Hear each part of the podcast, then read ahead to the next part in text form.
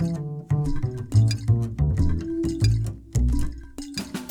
Всем привет, это подкаст «Химера интерьера». Тут Денис и Ирина Кудрявцевы. И сегодняшний выпуск для тех, кто хочет закончить ремонт. Ремонт – это взаимоотношения сразу многих людей – заказчика и дизайнера, строителей, подрядчики. Иногда так или иначе возникают какие-либо конфликты. Это неизбежно. Так вот, сегодня в выпуске мы как раз поговорим, что делать в этих сложных ситуациях. Для этого мы пригласили к себе специального гостя. Знакомьтесь, Анна Семкина, управляющий партнер группы компании «Эксперт» и соосновательница бизнес-школы школы Be Smart Be Rich. Анна, здравствуй. Привет.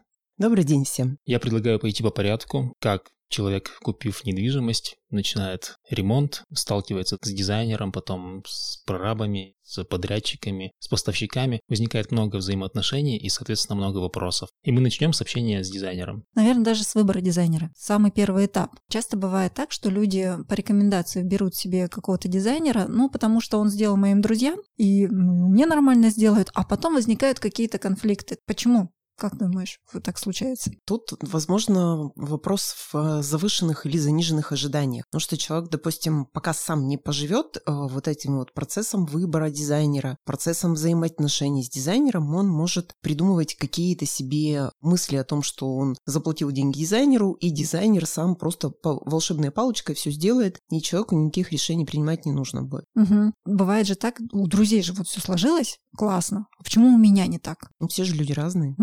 Ну Я хотел э, больше понять с точки зрения подходят ли друг другу заказчик и дизайнер. Как это понять? Мне кажется, разные люди все по-разному взаимодействуют. У тебя же друзья всегда это какого-то примерно одного типа люди, а враги другого типа. И вот э, как бы не получилось так, что нанимаешь дизайнера, а он из тех, кто к твоим врагам относится, да.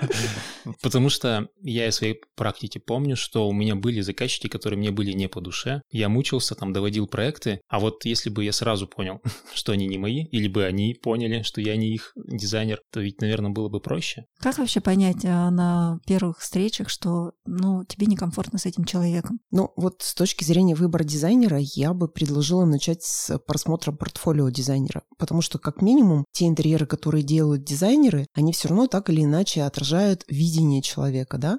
все равно есть какой-то авторский стиль, какой-то почерк. Да. И как бы они там не говорили, что я могу работать и в классических, и в современных стилях, все равно есть какая-то а, ну, авторский какой-то стиль. Ну, получается, таким образом ты как бы свое ожидание понимаешь, ты вот ожидаешь от него классики или современный интерьер так получается, угу. да? Да, это первый момент. А второй момент, на самом деле, тоже вот то, что Денис сказал, прислушиваться к своей интуиции, потому что на самом деле у нас есть разные психотипы, есть разные модели восприятия, да, то есть есть люди интроверты, есть люди экстраверты, есть те, кому нужно самим говорить, есть те, кто хочет, чтобы их слушали, есть те, кому нужны директивные указания, и есть те, кому нужны какие-то свободный полет, например, да. И на первых встречах дизайнеров нужно уже конкретно посмотреть, то есть вот именно с точки зрения общения подходит человек или не подходит. Потому что, например, если дизайнер больше интровертный, а человеку комфортнее работать с людьми экстравертными, ну, потому что, например, в силу характера он может хотеть всех контролировать, например, такое бывает, да. А когда человек молчит, то другого человека, который любит всех контролировать, это может напрягать, да, потому что непонятно, что он думает у себя в голове. Я не знал.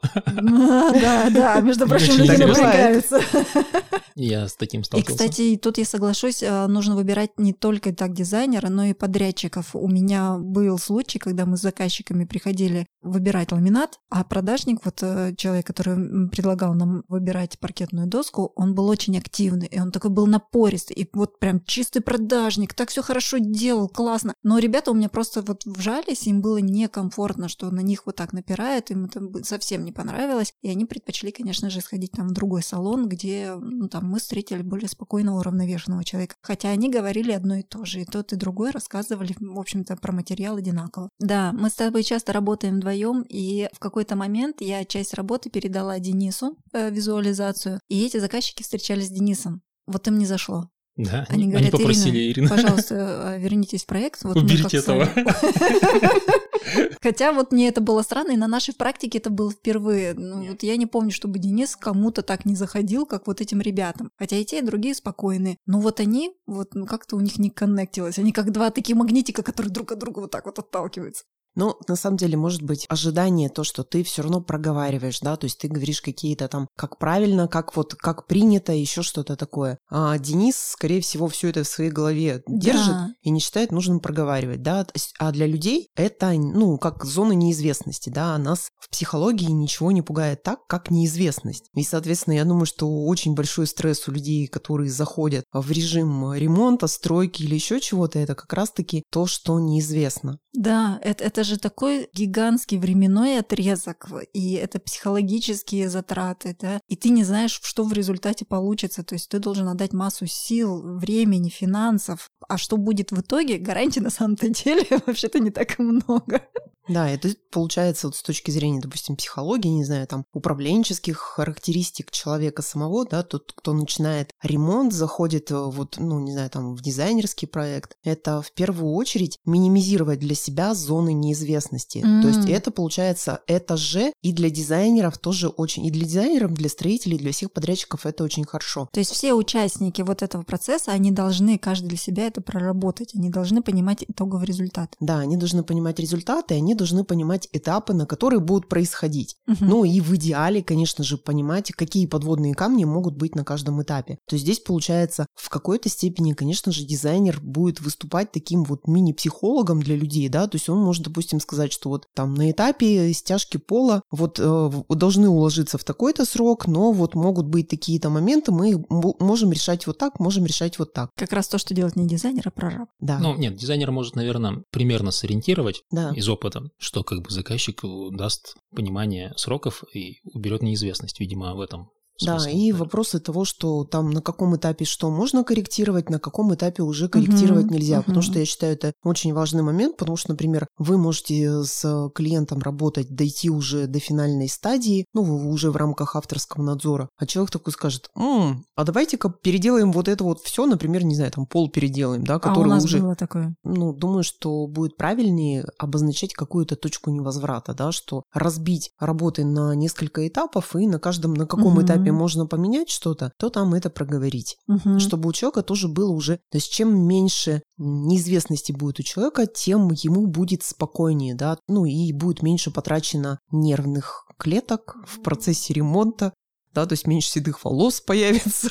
Ну вот и получается, что человек выбрал дизайнера, да, вот предположим, они друг друга нашли, комфортно работать. Это же хорошо за сделать какую-то тестовую работу. Там, самое простое это планировки. Сделать там варианты планировок и посмотреть, как вы друг с другом работаем. Вот такой вот тестовый кусочек провели, да, нормально, все, приступаем дальше. И вот уже они начинают работать. Что сделать на этом этапе, чтобы не было вот этих вот Дизайнер опять сорвался сроки. Дизайнер меня не слышит, не понимает, чего я хочу. Это же вот постоянные вопросы. Открываешь интернет, и они прямо валятся оттуда. Ну, такие ситуации бывают, но я бы сказала, что это больше связано там, во-первых, опять же, проговаривать, да, то есть, допустим, срок конкретно прописывать в договоре, да, то есть плюс время на изменения. Потому что я, например, э, знаю одного молодого человека, который очень долго делал ремонт своих, ну, не ремонт, а работал с дизайнером, то есть дизайнер шел постепенно, поэтапно, человек не мог сказать, что ему не нравится, ну, в силу того, что не хотел портить свой имидж в глазах дизайнера, дошел до стадии, когда уже вот-вот практически все уже должно, ну, в рабочий проект переходить, и просто безапелляционно прекратил работу с дизайнером и потребовал деньги обратно. Да, Я но опять же... был там дизайнера. Да, ну, такое, к сожалению, бывает тогда, когда люди не могут говорить «нет», да, то есть это тоже очень важное качество и для дизайнера тоже в том числе. Да,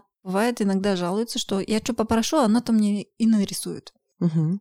И, и что, разве это дизайн? Ну вот где же профессионализм? Я сказала, хочу так, она говорит, пожалуйста, переделай. Я хочу вот так, вот тоже переделали. То есть это получается не только со стороны заказчика, это и со стороны дизайнера тоже. Это Конечно, личностный вопрос. Да, да, это личностный вопрос, и это вот вопрос границ личности, это вопрос желания нравиться другим людям, да, потому что очень часто мы на что-то соглашаемся, что нам не нравится, просто потому что не хотим конфликтовать, просто не хотим, не знаю, там, потерять имидж э, зайки-лапки в глазах другого человека, да? Это не потому, что отвяжитесь от меня, что хотите, получите, а потому что я хочу так угодить вам. Да, да, потому что я хочу быть хорошим для всех, и мне вот комфортно быть хорошим для всех. То, что я хорошая девочка, да? Мгм. Получается, что со стороны дизайнера быть слишком угодливым вредно.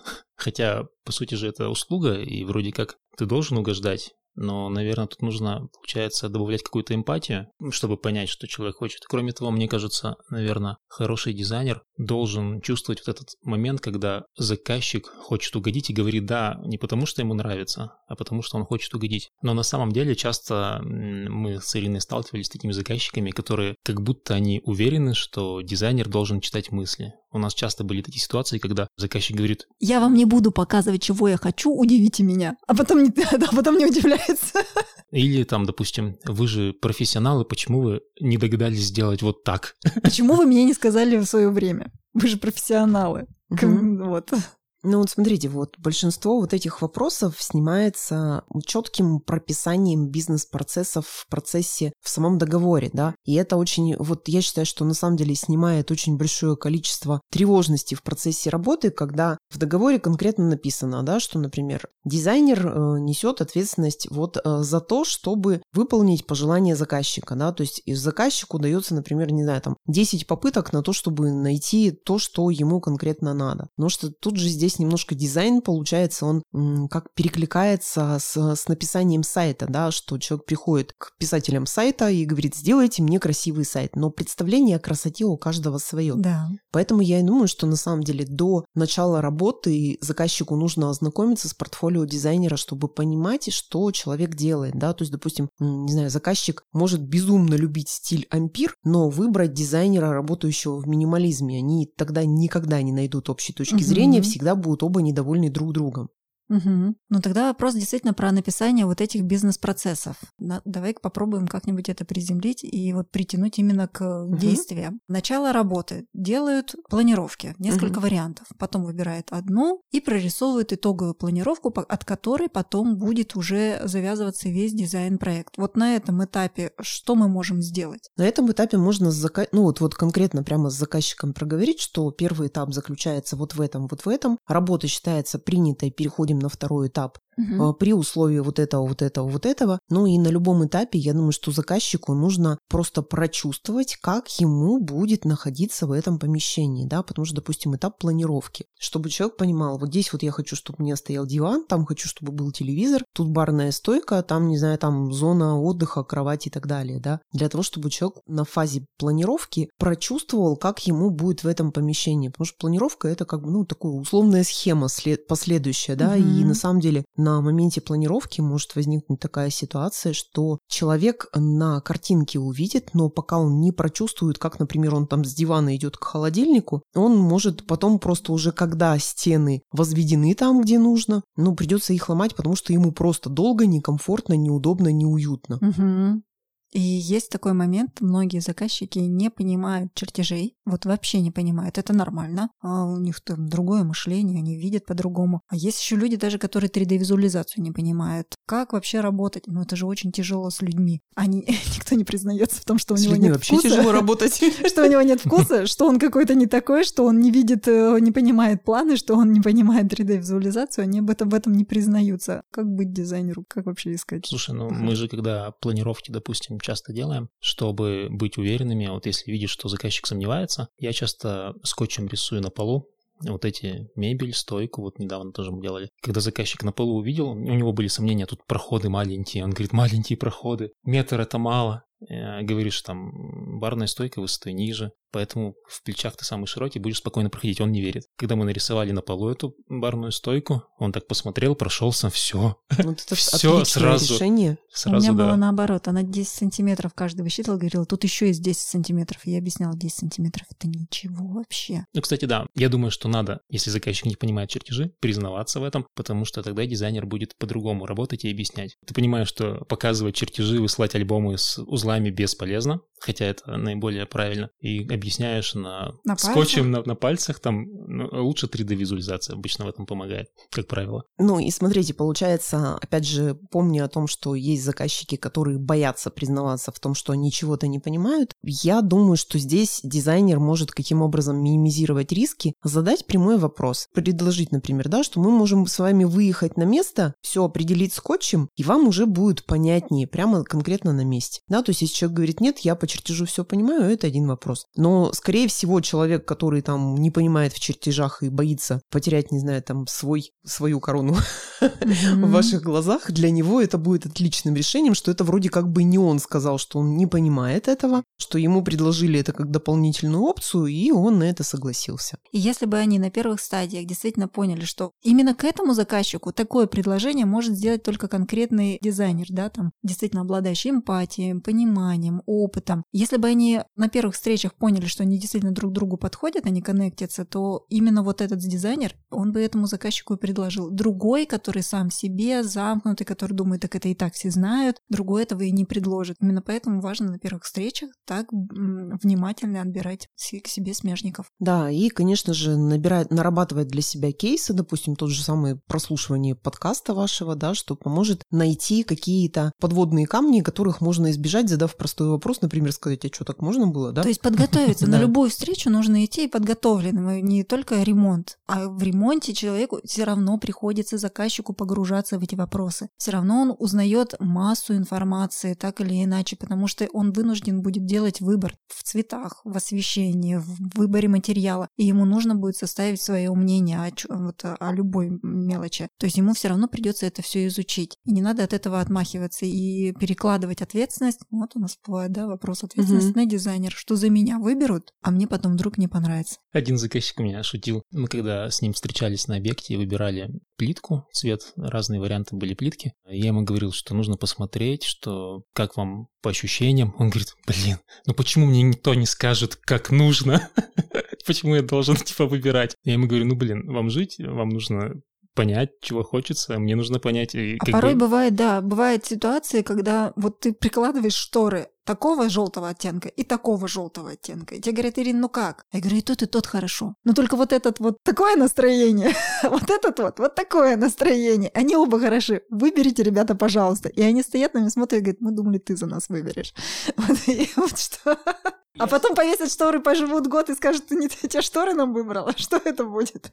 Я заметил такую штуку, что если заказчику навязываешь какое-то решение, с которым он не согласен, я поэтому часто выясняю, спрашиваю и пытаюсь понять, вот что нравится, что не нравится. Если не нравится, то предлагать какие-то другие варианты. Я заметил, что если убедишь в чем-то заказчика, но при этом ты чувствовал, что что-то не то, это потом все равно обернется против тебя, он потом обязательно вспомнит тебе это, а вот, мне вот тогда это не понравилось. Хотя он ничего тогда не мог не сказать, но вот э, я... Я нау... знал, я знал. Я научился вот это чувствовать и знаю, что лучше лишний раз не убеждать. Ты понимаешь, что это красивее, что это лучше. Если не удалось убедить словами, mm-hmm. примерами, и все-таки он сказал, нет, будет так, то лучше сделать так. Потому что если ты все-таки убедишь его, навяжешь, в итоге он все равно, и, и даже если это лучшее решение, он все равно потом скажет, нет, вот я все-таки был прав, поэтому получается что? Что, что получается? Максимально, а что делать дальше? Нет, максимально на самом деле проговаривать с заказчиком все моменты и смотреть, ну вот опять же смотрите, то есть в договоре предусмотреть, что итоговую ответственность за выбор несет заказчик.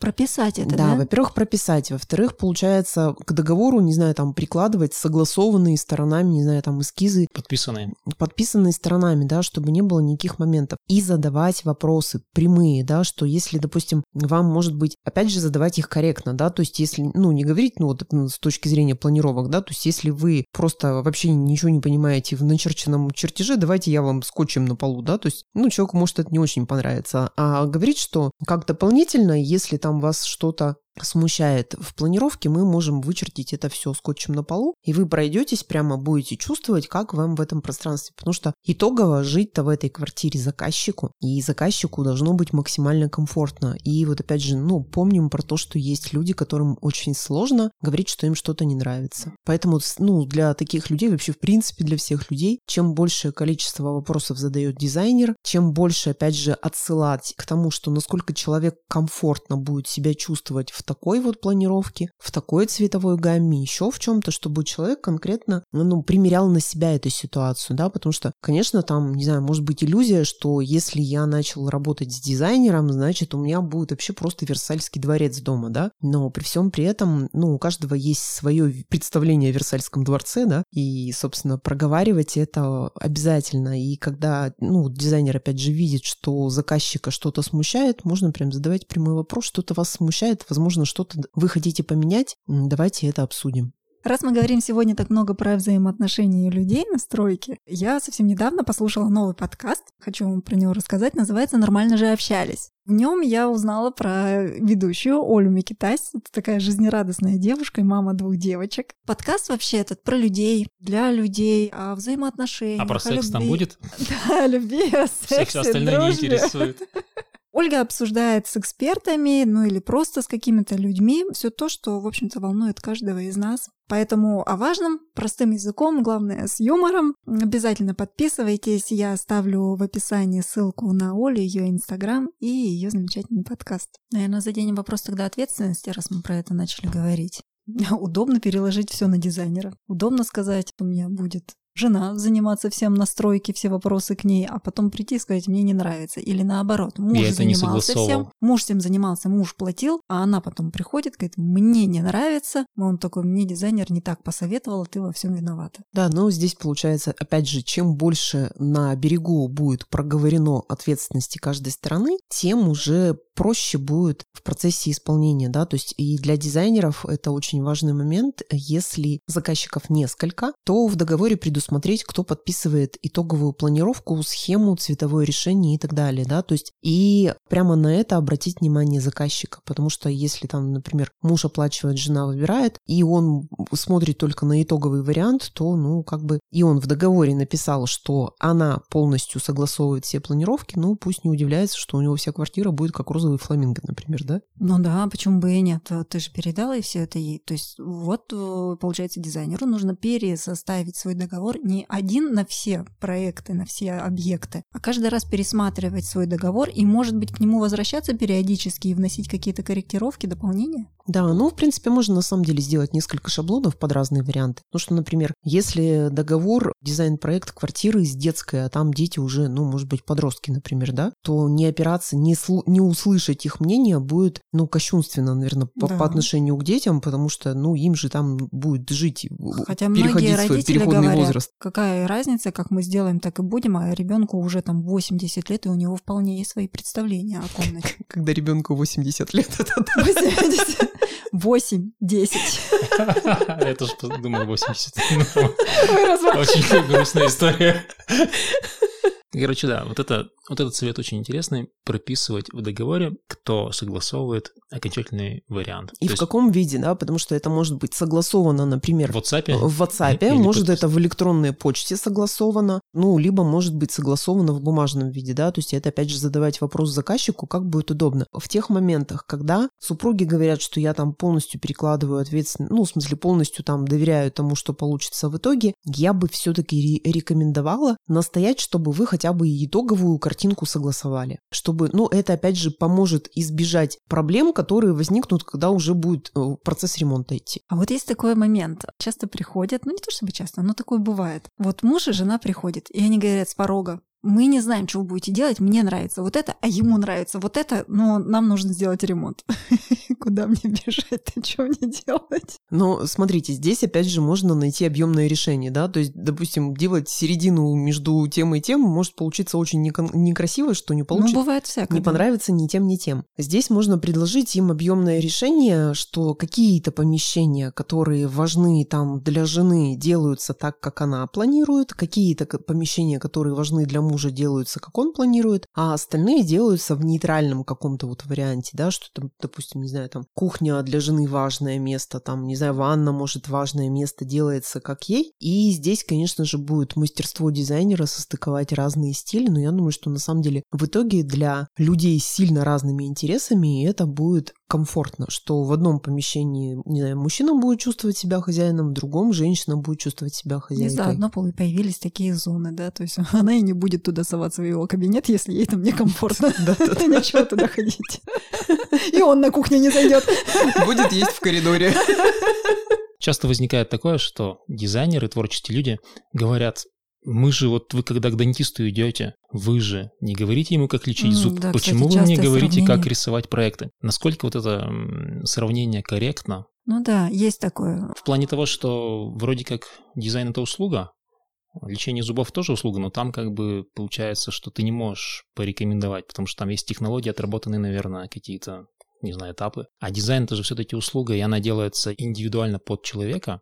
Но здесь же тоже есть э, этапы какие-то. Это вот, например, не знаю, там, что кран должен, ну, не знаю, грубо говоря, быть там, где есть, э, ну, где разрешены мокрые помещения, да, то есть сделать кран в коридоре, это будет уже... Можно. В, в зале мы не можем сделать кран. В коридоре есть там условия, можно сделать. Ну, например, в вань... Ой, в, Мы не в можем гостиной. сделать в зале, в гостиной. Не, да. а это да. больше, я вопрос как раз про то, что про дизайн именно. Понятно, а, что... про визуал, да? Ну да, да, то есть можно же там все леопардом стены расписать, можно все белые сделать. Но здесь получается тоже ответственность заказчика выбрать конкретно направление стиля, которое он бы хотел увидеть.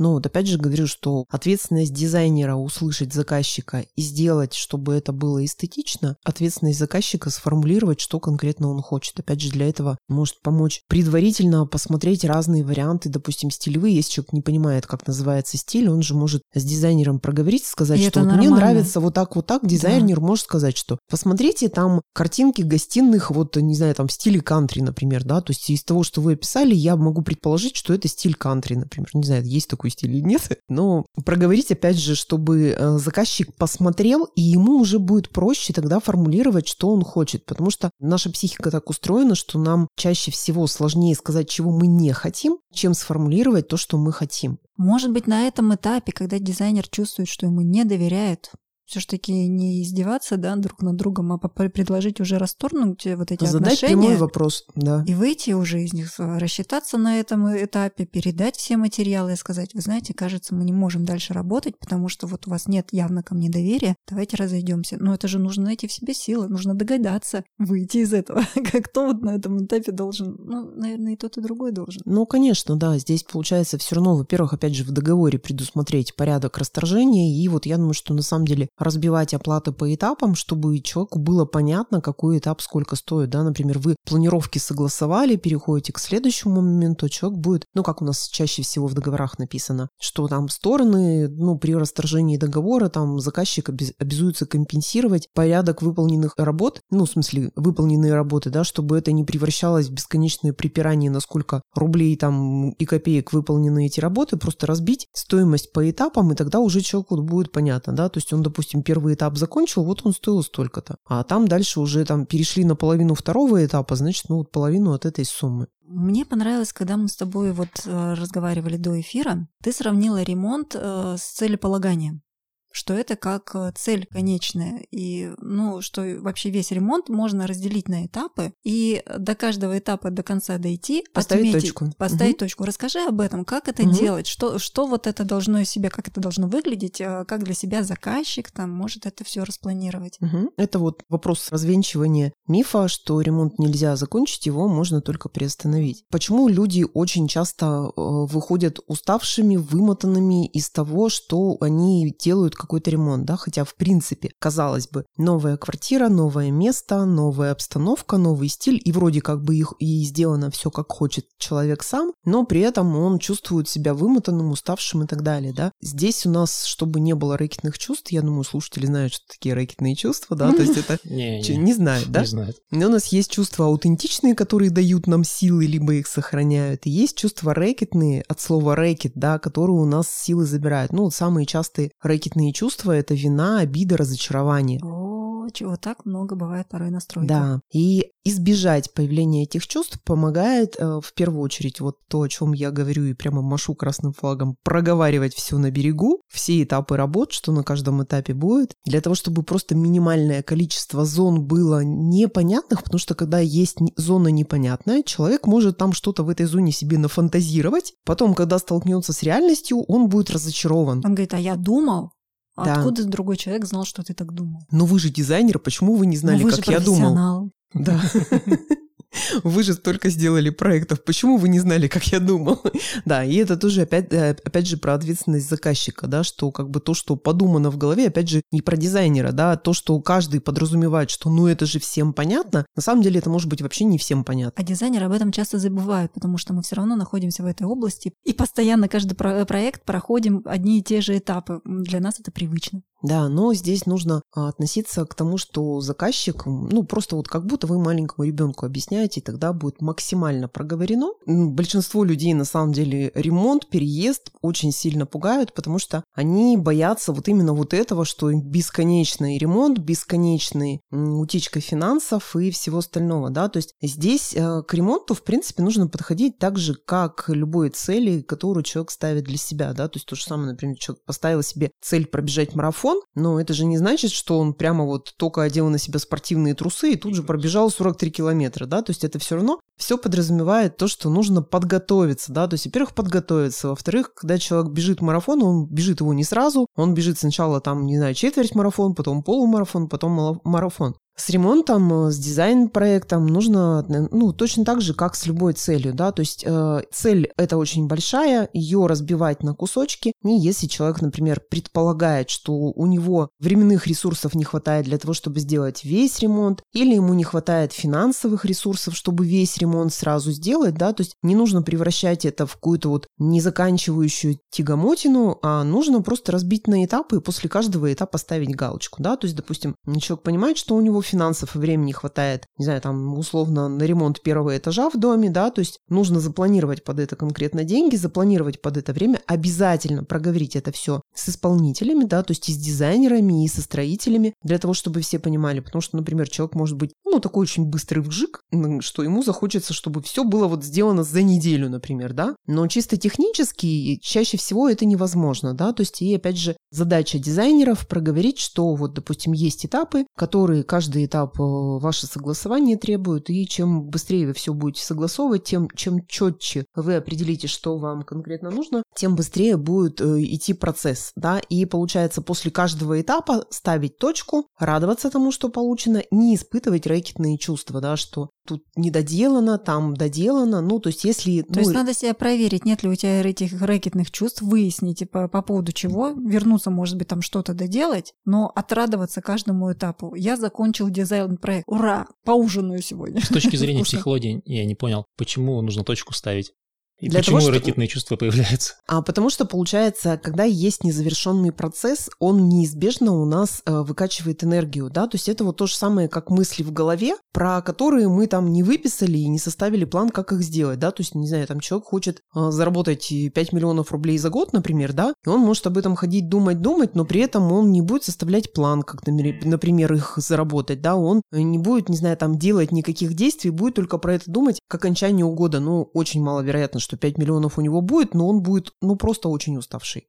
Но это как вот все эти советики визуализировать. Ты можешь сколько угодно визуализировать себе квартиру своей мечты, но если как минимум не посчитаешь бюджет, сколько тебе на это надо, не придумаешь, как себе как заработать эти деньги, не найдешь подходящего дизайнера, и, не нач... и там уже вон сколько шагов вырисовывается. То есть да, бесполезно и... это визуализировать себе. И, конечно, начиная с того, что просто тренировать себе насмотренность, какую конкретно квартиру мечты хочет человек. Без этого никак нельзя. Потому что без этого этапа это будет очень очень долго, и с дизайнерами ему объяснить будет, что такое, и ему самому понять, в каком интерьере ему будет комфортно, потому что все равно итогово в этой квартире будет жить заказчик. И ему важно, чтобы ему было комфортно, удобно и красиво. За сегодняшний выпуск я поняла, что наш договор увеличится раза в три, это точно. Мы его просто сядем и пропишем от до. Вспомним все свои какие-то пролеты, покапы и попытаемся внести это в этот договор. Ан, спасибо большое, что ты к нам пришла, было познавательно. Договор придется писать. Договор писать. Ой, ты как мы не любим бумажки, да? Ну, тут же вопрос то, что проработав один раз договор, можно очень много времени сэкономить и, и денег. самое главное, и денег, и нервных клеток. Так, а я вам напоминаю, что у нас в гостях сегодня была Анна Семкина, управляющий партнер группы компании «Эксперт» и соосновательница бизнес-школы «Be Smart Be Rich». Кстати, расскажи немножко нам о своей школе. Школу мы основали с Валерием Савченко, у которого в свое время я училась, который также и психолог, и бизнесмен. И наша школа построена на основе технологий, которые реально применимы в жизни, и в том числе для бизнеса, и для не просто для саморазвития человека, а для финансового роста роста его, в том числе и повышения собственной удовлетворенностью жизни. То есть на курсе по психологии мы разбираем основы психики человека, основы взаимодействия с другими людьми, про сценарий, про то, что сейчас очень любят все везде говорить, мы прямо прокапываем капитально. И ту же самую тревожность, про которую из каждого утюга прямо сейчас кричат. Да, и разбираем прямо, почему тревожность это плохо, что с ней делать, куда ее нести, где ее обналичить на что-то хорошее, да, и потом, что с этим делать, и что бывает, если с тревожностью ничего не делать. А на финансовом курсе уже конкретно разбираем, каким образом увеличить свои доходы, какие источники, какие инструменты Ого. можно использовать, и в том числе прямо пошаговые технологии, то есть у нас участники групп прямо ну, на самом занятии проводят онлайн классы, как выбрать какую-то ценную бумагу. Ничего себе. Прямо конкретно в Прям ну, сразу в классе. бери и делай. Да. Я так понимаю, что у ваших учеников осознанность, да, еще одно модное слово, растет прямо на глазах. Да, корона падает, осознанность растет. Корона падает. Ребята, ссылку на бизнес-школу Be Smart Be Rich я тоже оставлю в комментариях, к описанию поста. Спасибо, что были с нами, слушали. До новых встреч.